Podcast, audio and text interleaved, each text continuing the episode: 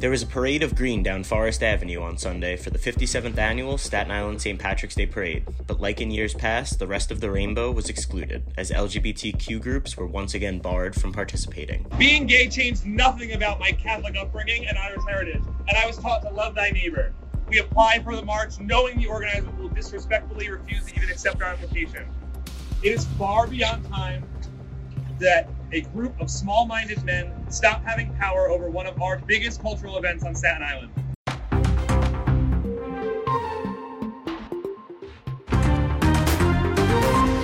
Welcome to the Staten Island Advances from the Scene, a podcast bringing you an inside look at the biggest stories on Staten Island with the reporters who cover them. I'm your host, Erik Bascome, and this week I'm joined by Staten Island Advance public interest and advocacy reporter Paul Liotta to discuss the ongoing exclusion of LGBTQ groups from the Staten Island St. Patrick's Day Parade and how it has impacted what was once one of the borough's most highly anticipated annual events. Thanks for joining me today, Paul. For those of our listeners who may not know, you're our primary reporter for all things pertaining to Mayor Eric Adams you know, with the lifting of many of the city's coronavirus restrictions in recent weeks, I'm sure it's been a very busy time for you. What's it been like trying to navigate all this and explain all the new rules to our readers? Uh, yeah, between him and all the political turmoil on the island, it has been a busy few weeks. Regarding the COVID mandates, it seems that the mayor has accepted that this is going to be an endemic situation no longer pandemic situation that we're going to have to learn to live with. And in that vein, and I guess in an effort to get the economy back up and running, he's lifted, you know, two of the biggest mandates: the key to NYC that you needed to get to indoor bars, restaurants, gyms, and the K to 12 mask mandates in city's public schools. Seems like we might finally be trying to get out of this thing to some extent. So after two years, it's nice. Yeah, absolutely. I know a lot of people are feeling relieved about those things. I know one thing I'm still waiting on, as evident by the Nets hat here, is for the employer and employee mandates to come out as well so that we can get Kyrie Irving back in a Nets uniform at the Barclays Center. But let's move on from that and let's get to the main reason that we're here, which is to discuss the St. Patrick's Day parade. So, uh, in February, you reported that multiple LGBTQ groups had been denied their applications to march in the parade, which we've seen repeatedly in recent years, right? And so, in speaking with the members of these groups, what was the reasoning that they were given, and what did they say about how it felt to be turned down again? Uh, LGBTQ groups trying to apply goes back least 10 years. Uh, there was a group beforehand when the parade was under different uh, leadership that the way the organizer had explained it to me, he had gotten permission to a degree, but then didn't want to march if you would, they weren't able to march openly it was a little too convoluted for me to like actually get into in the reporting so most recently on february 20th it was a sunday at holy family. Three groups the pride center of staten island goal which is a uh, gay and lesbian officers association and then uh, an fdny group uh, called fire flag they went to the crypt of the church and basically went to submit their applications, and it almost instantly turned into a very tense situation.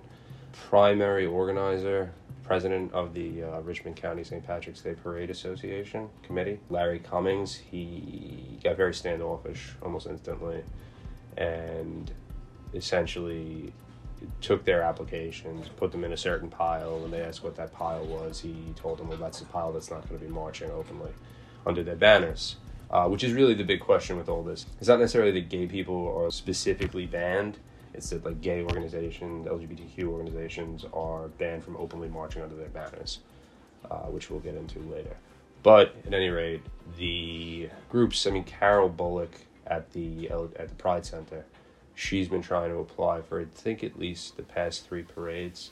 I got to remember we skipped 2021 obviously because of the pandemic. Mm-hmm. But she has been denied and denied and denied, so she wasn't entirely optimistic. And this year, even they put a very specific paragraph in the application, big bold letters, that uh, basically said, you know, you guys don't need to apply. We're not going to take you. It's never going to happen. And I mean, even though they were expecting it, there's still obviously that it just doesn't feel great to be excluded from what is ultimately a community event and uh, you know a parade that a lot of Staten Islanders love for a really long time. Casey Hankins is the head organizer of the Rainbow Run of Staten Island. I was raised on corned beef and cabbage, the teachings of the Catholic Church. I went to Sunday school before kindergarten, attended CCD in high school, Sunday Mass was a non negotiable, and I, com- I participated in youth group for 10 years where I learned to spread love in my community. Being gay changed nothing about my Catholic upbringing and Irish heritage, and I was taught to love thy neighbor. Discrimination against LGBTQ plus groups only furthers hate in our community. For the past 12 years, we have approached this issue with relentless empathy. We apply for the march knowing the organizers will disrespectfully refuse to even accept our application. And never once have we called for a boycott or direct action, promoting only love and queer visibility on St. Patrick's Day. And the organizers' actions are hurting our small businesses because when you look around today, less people are marching. Less people are coming to this parade because of the organizers' actions discriminating against the LGBTQ community. It is far beyond time that a group of small minded men stop having power over one of our biggest cultural events on Staten Island. I know you touched on this a little bit, but I, I, think something that people are probably curious about is kind of who makes these decisions. And you mentioned it's this organization who kind of runs the parade. I believe the leader is Larry Cummings, as you said. What more can you tell us kind of about that group, what they do, and what the reasoning is that they've given? I mean, the reasoning is, is pretty straightforward on their part. It's, you know, I mean, whether you think it's right or wrong is up for, you know, personal interpretation, but it's that it's an Irish Catholic parade. The Catholic Church is against homosexuality. I mean, when the woman from Goal uh, went to submit her application, uh, the first thing he asked her was, uh, "Does your organization support a homosexual lifestyle?" Which was a pretty jarring question. Yeah, I mean that was sort of his first question. So that's what they are couching it on that it's a Catholic parade and Catholicism is against LGBTQ stuff in general, which historically very accurate, but the Pope more recently, this current Pope has come out with a who am I to judge type approach to everything, which, you know, again, relevant of what you think of the Pope. If you're a Catholic, what the Pope says kind of goes. Yeah, I mean, that is their reasoning. Uh, they have essentially full and total control over the parade and who marches. Um, Larry took over within the past decade. In 2011, it was a different gentleman who's been around for a while, and he was a bit more political about his approach to it. I guess he did. He wasn't outright saying that like, oh well, no, it's just gay groups that can't march, LGBT group, LGBTQ groups that can't march. It, you know, we don't want politics in it, and it, it was always those couching it in those terms. And Larry's taken over and has taken an extremely firm stance against uh, any LGBTQ groups marching in the parade. Yeah, and you mentioned in there that they can basically make the decision on who can and can't march kind of on their own there. And one of your articles on this topic mentioned a Supreme Court decision from 1995 that essentially allows parade organizers to exclude certain groups from their events. And I had never heard of this before your story, and I'm guessing a lot of our listeners hadn't really until just now, maybe. So, what can you tell us about this case and the precedent that it set in? In future years. A gay group that was trying to march in the South Boston parade back in 95. Same kind of situation. They wanted to openly march under their banner. The organizers said, no, no, no, no, no. And the courts in Massachusetts sided with the LGBTQ group, essentially saying that it basically there's this idea of like protection under the equal protection under the law kind of thing that like you can't exclude people based on it's essentially the stuff that ended Jim Crow in the South you can't like separate people in that way. So that was the decision in the Massachusetts state courts, but then eventually it got to the federal level and got to the Supreme Court, and Supreme Court unanimously, which and this was a much more liberal court, slightly more liberal court than it is now, unanimously decided that, in layman's terms, parades are a form of speech. That speech is of the parade organizers, and those organizers can't be forced to say something through that speech of the parade that they disagree with. So it's the idea that like, you know, somebody can't put a gun to your head essentially and say like you have to say this, which is a, a very much more dramatic way of putting it, but right. that's the gist of it. And there's this gentleman, uh, Brendan Fay, with the Lavender and Green Alliance, who's been doing this work, essentially trying to get inclusion for LGBTQ groups in parades around the country primarily in New York, but he was involved in a similar case in the city in the 90s that got up to the federal level, and the judge more or less made the same decision in that case. So at the federal court level, this is sort of a moot point legally. We'll be right back. The Mayor of Maple Avenue is a powerful multi part podcast about Sean Sinisi, a victim of former Penn State football coach Jerry Sandusky, who was arrested 10 years ago for numerous child sexual abuse charges. The podcast series is written and hosted by Pulitzer Prize winning reporter Sara Ganim, who takes listeners into the world of addiction rehabilitation, where society can be quick to celebrate the consequences for abusers while not addressing the needs of their victims. Subscribe now to The Mayor of Maple Avenue wherever you get your podcasts. The original case that we were dealing with was in Boston. You mentioned this has been an issue in the New York City parade as well, in the Manhattan parade. And so obviously, this isn't something that's unique to Staten Island, right? There's been tons of other places that have experienced similar controversies in recent years. But tell us a little bit more about some of those other places and, and whether those cities have reversed course at this point on their decisions. As far as I can tell, and as far as I can find anywhere, Staten Island is the only one left that still does this. So, despite my last name, I am half Irish, and my family's from Limerick City. Limerick is a fairly conservative area, and I'd assume that maybe it would be there would be somewhere in Ireland where this was still a thing. But no, I mean this has been a done deal. You know, County Cork had their parade. It was in the '90s that they allowed LGBT LGBTQ groups to ultimately march. Uh, Limerick was in the early 2000s. I, I, couldn't find anywhere in Ireland. I can't find anywhere else in America.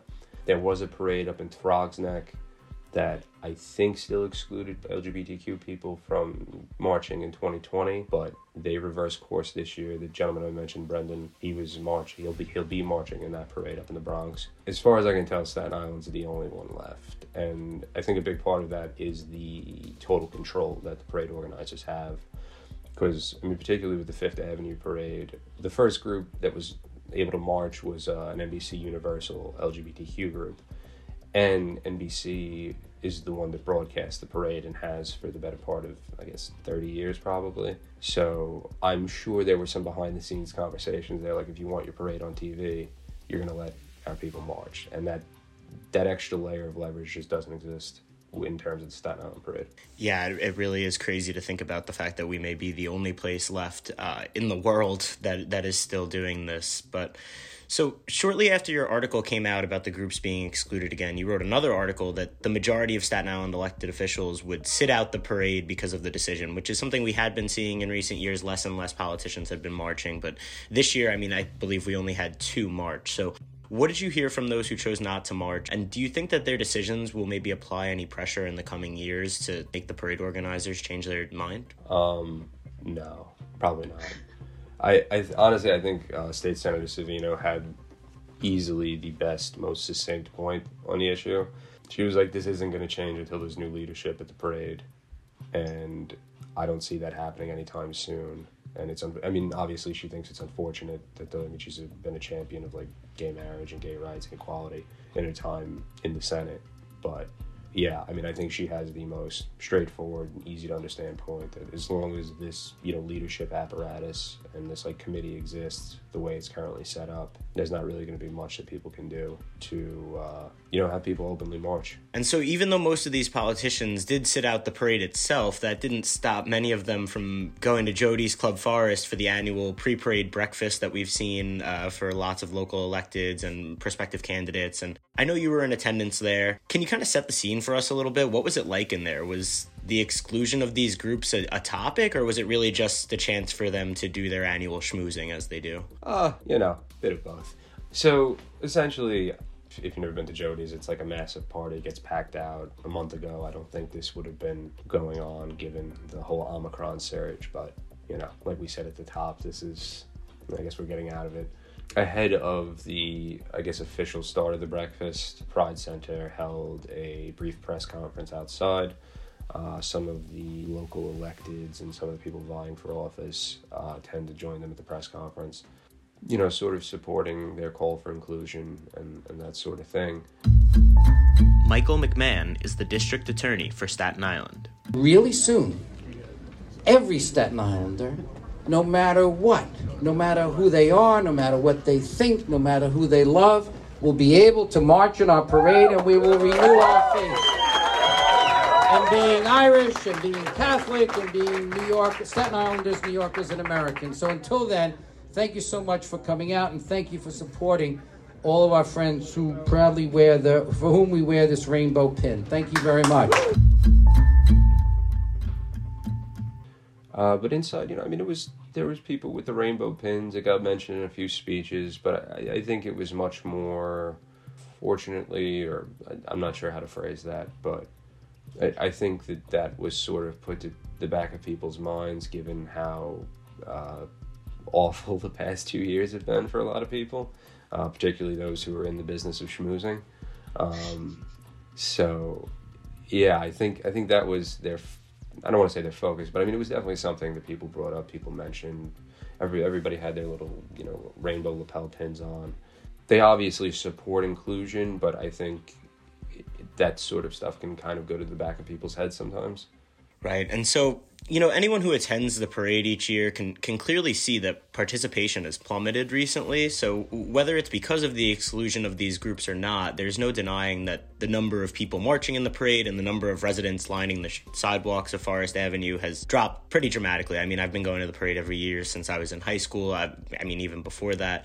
And and you can just see it when you're walking around Forest Avenue. There's less people. It's not as tightly packed. You used to not be able to move. I mean it was like you were at a concert at points. If you were standing at Forest and Bard in front of Starbucks, you were in a sea of people. Now it's pretty open. You could spread your spread your arms out and, and kind of make moves around, and it, it's just a, it seems very different than it was even just you know five years ago maybe. So is there any concern among community members or organizers that the parade's future could be in jeopardy if they don't start making changes in the coming years? The organizers don't really speak to the media anymore, so I don't think they are going to make their concerns public if those concerns do exist. It's definitely something I've heard anecdotally, I mean, what we want to chalk it up to, whether it's LGBTQ ex- exclusion or if it's that we're coming out of still in vaguely a pandemic. The weather at the start of the day was kind of off. I don't like to chalk up motivations, but what we can say is that the parade organizers have, in addition to not allowing LGBTQ groups to march, they've removed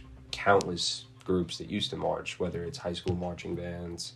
I think St. Joseph by the Sea was the only one left this year they removed the pageant winners because mm-hmm. the one in 2020 decided to come out as bisexual and they said well now there's no more pageant winners in the parade at all. So i think when you start removing these things i mean you're taking out parents who are just going to see their kids in the marching band. You're taking out you know family and friends of the pageant winners who are just going to see their friends and family be honored in a way. And i think that can only have an effect of having fewer people at the parade. Councilman borelli in his way, sort of pointed out that it's turning almost into a pride parade in its own way because anybody who is there, not anybody, but a lot of people who are there, they hold the rainbow flags, they wave their flags. Hmm, something that's, you know, I mean, the parade does seem to be dwindling, but it doesn't seem to be affecting any change at the committee level, I guess. Yeah, and, and it's a shame. You know, thank you so much for joining me today, Paul. You do great reporting as always, and this is a super important topic to so many people throughout our community. So we appreciate your hard work, and I look forward to having you on again soon. Thanks. Did you know professional golfer and Staten Island native Bill Britton won the PGA Tour's Centel Championship on October 1st, 1989? Thank you for listening to the Staten Island Advances from the Scene. If you like what you've heard, please make sure to rate and subscribe wherever you get your podcasts and visit silive.com for the latest on all these stories and more. Thank you for supporting local journalism.